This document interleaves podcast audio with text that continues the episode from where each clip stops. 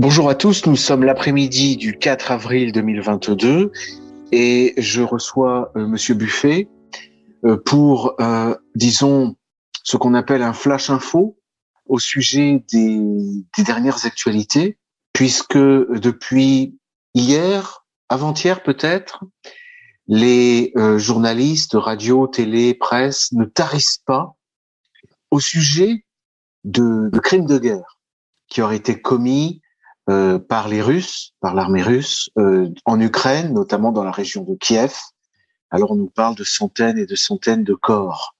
Oui. Vous avez Oui, centaines de corps dans, dans une seule une seule ville. Hein. C'est une une ville qui a été libérée par euh, l'armée ukrainienne après le retrait des troupes russes et on a découvert des, des charniers un peu partout dans Alors, les rues. Dans les rues.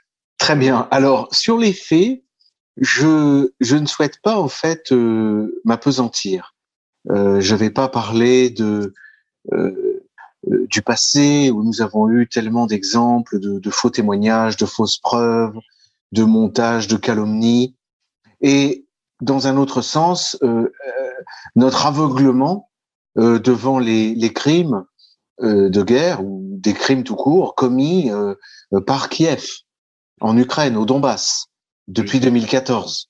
Oui. Laissons les faits de côté. Moi, ce qui m'intéresse euh, euh, comme euh, comme propos immédiat, c'est au sujet de cette notion de crime de guerre, parce que je pense que euh, sur ce point, il y a déjà suffisamment de choses à dire. Euh, D'abord, l'expression est ambiguë. Ce n'est pas la guerre qui est un crime. Hein. Quand on dit crime de guerre, on pourrait, on pourrait le comprendre comme étant le crime consistant à commettre la guerre. Bon. Ce serait même le contraire, parce que comme je l'ai déjà dit, le concept de crime de guerre suppose une guerre conventionnelle. Oui. C'est dans le cadre d'une guerre légitime, le- légale, euh, autorisée, si vous voulez, euh, encadrée, c'est-à-dire, en un mot, une guerre d'État à État. C'est dans le cadre d'une guerre d'État à État que le concept de crime de guerre a un sens. Oui. Bon. Alors, euh, je suis obligé d'en parler puisque je crois que peu de gens au milieu du, du tohu-bohu médiatique euh, le feront. Euh, le, crime de guerre, vraiment par nature, disons, hein, comme disent les juristes, c'est celui commis par un militaire dans, dans le cadre de ses fonctions, c'est-à-dire un militaire en opération, de façon plus ou moins euh, lâche. Hein, ça peut être euh, dans les combats ou dans ce qui entoure les combats. Bon, ne rentrons pas dans ces détails-là.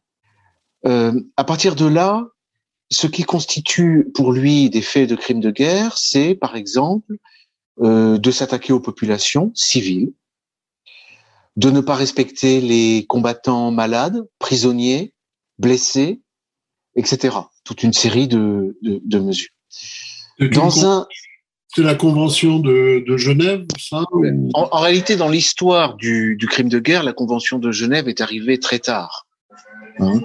Euh, le, le, le, le- le- les, les premières bases de la notion de crime de guerre, on peut, on peut les trouver déjà dans l'Antiquité.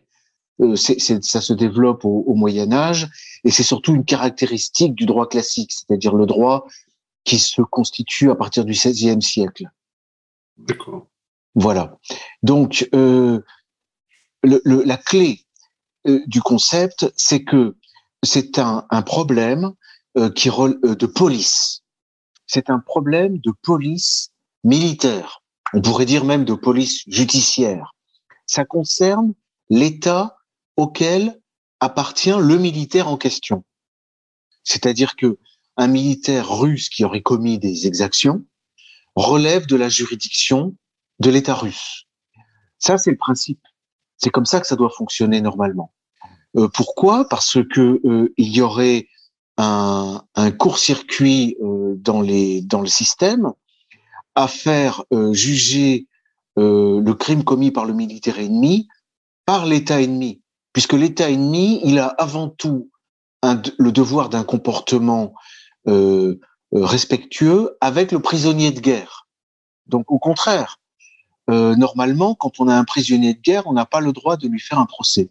Hein, voilà. Bon, ça, c'est, mais ce sont des points importants parce que quand les puissances au service de l'OTAN calomnient l'armée russe, quand elles accusent les Russes d'avoir commis des crimes de guerre, en réalité, c'est de la, c'est de la dénonciation calomnieuse, comme on pourrait dire, qui constitue elle-même un crime de guerre. On ne peut pas se comporter ainsi, normalement, avec une armée ennemie. Donc c'est ça qui m'a paru intéressant à noter, c'est le, le, fait que, comme d'habitude depuis 45 au moins, on, euh, on inverse complètement euh, le cadre conceptuel. Je ne sais pas si c'est bien clair parce que la situation est confuse et il s'agit de, de, de, de, percevoir à quel point euh, cette confusion est, est grave, hein, en fait. Hein oui, oui c'est un peu compliqué comme, comme euh, notion. Donc, euh, le, le, le, crime de guerre concerne unique, enfin, la, la, notion de crime de guerre concerne uniquement l'appréciation de l'état qui, dans lequel euh, se trouve le militaire qu'il commet. C'est un problème, c'est-à-dire que c'est un problème de discipline interne à une armée. Donc, ce n'est pas à l'armée ennemie à faire la discipline, si vous voulez, dans, dans l'armée euh, en, en, en, question. Euh, on, on, peut l'analyser comme un, un, un système d'immunité. Si vous voulez, moi, en tant que militaire euh, de l'armée A, je suis immunisé contre toutes les poursuites et les enquêtes qui seraient menées par l'armée B, qui est l'armée ennemie pour moi. Vous comprenez? Et pour l'armée ennemie, faire une enquête et m'accuser de crime, moi, constitue pour eux déjà un crime de guerre. Ils ne doivent pas le faire. Si j'ai commis des exactions, cela relève, c'est une immunité de juridiction, cela relève de mon commandement. C'est à eux de, de, me, de me juger, hein, avec évidemment euh, toute la difficulté que peut poser le fait euh, des ordres qui ont pu être donnés hein, et des ordres illégaux. Mais là, là, on rentre dans la subversion complète du système, avec notamment cette notion de crime contre l'humanité. Parce que le crime contre l'humanité, précisément, permet de renverser complètement le système et d'accuser jusqu'à la plus haute hiérarchie et de l'accuser de manière euh, qui euh, ne respecte pas l'immunité de juridiction, puisque toute la l'armée et ou également la structure civile et le commandement et les chefs d'État de l'armée euh, de l'État adverse sont traités comme des criminels de droit commun. C'est ça le crime contre l'humanité. Hein, c'est une structure différente. Mais si vous voulez, le, la logique du, du crime de guerre a été happée en somme par la logique, disons, euh, globaliste ou mondialiste portée par le crime contre l'humanité. Voilà. Donc euh, je, conçois bien que que ce soit pas évident. Alors il, peut alors autant autant un militaire ennemi échappe à la juridiction euh, de, de l'armée euh, adverse, autant c'est pas le cas des civils. Et ça c'est le problème des civils, c'est que le civil lui, s'il commet des exactions, il est soumis au droit commun. Il n'est pas soumis au droit commun par la juridiction de l'État dont il relève. Il est soumis à la juridiction de l'armée qui occupe la zone dans laquelle il est. Alors, c'est pour ça que c'est pour ça que bon, je, je rappelle que je donnerai euh, en avril, le, 19 avril, une conférence où je pourrais développer euh, toutes ces questions, mais je, voulais simplement me contenter de faire un point d'actualité. Euh, la position du civil en, droit classique, euh, elle est que il ne faut pas le mêler à la guerre, c'est-à-dire qu'il n'est pas question évidemment d'assassiner les civils, de les torturer, de les voler, etc.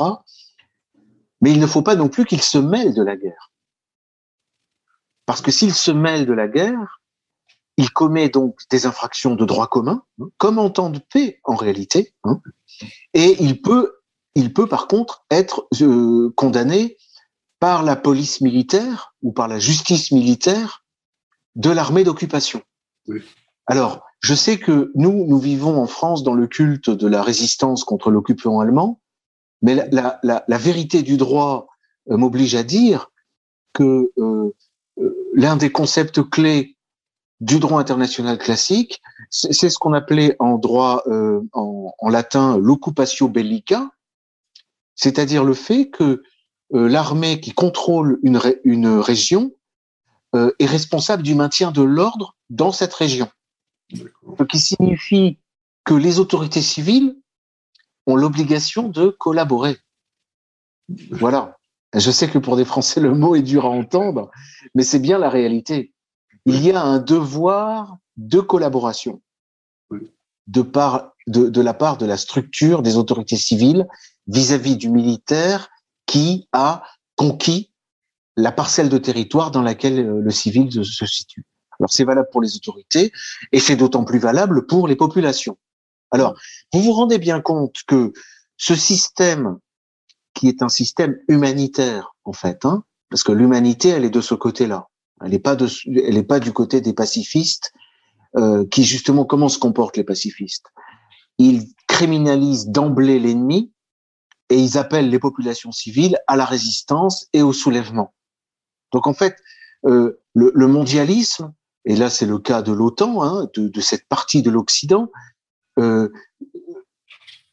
génère la situation qui va provoquer euh, des, des, des, des, difficultés, vous comprenez? Qui va donc ensuite c'est un c'est un engrenage, c'est un cercle vicieux euh, dans, dans, lesquels euh, euh, la population se trouve entraînée et l'armée également. Voilà. Et d'ailleurs, c'est très inquiétant tout ce battage médiatique parce que euh, c'est quelque chose auquel on s'attend. Enfin, on pouvait s'attendre évidemment. Hein. Euh, on est dans une guerre totale, ça je l'ai dit euh, il y a quelque temps déjà, tout le monde l'a remarqué, euh, à base de sanctions. Vous voyez, rien que le terme sanction. Vous voyez, comme si c'était euh, qu'il s'agissait de sanctionner les fautes commises par un enfant euh, ou par un délinquant. Vous voyez, on sanctionne. Vous voyez, c'est sans même ajouter le mot économique qui vient derrière, le seul mot de sanction a quelque chose de mondialiste donc de profondément néfaste et d'irrespectueux de la souveraineté des États. Oui. Voilà. Oui, ben, on ne respecte plus les États dans la mesure où ils ne, se plient pas au mondialisme. Ça, et, et c'est tout l'enjeu de, ces, de, ces, de la situation depuis la guerre, euh, enfin depuis le conflit syrien, c'est oui. de parvenir à instaurer contre le mondialisme otanesque un, un, système, un ordre mondial qui soit euh, multipolaire. Oui. Et qui dit, qui dit ordre mondial multipolaire dit donc que chaque pôle est une forme d'État oui. et que chaque pôle respecte les autres pôles comme État. Voilà. Et c'est ça que les Américains devraient arriver à, à, à faire s'ils parviennent, en tant qu'occidentaux, hein, à échapper à cette logique mondialiste euh, qui les ronge en réalité. Oui. Voilà.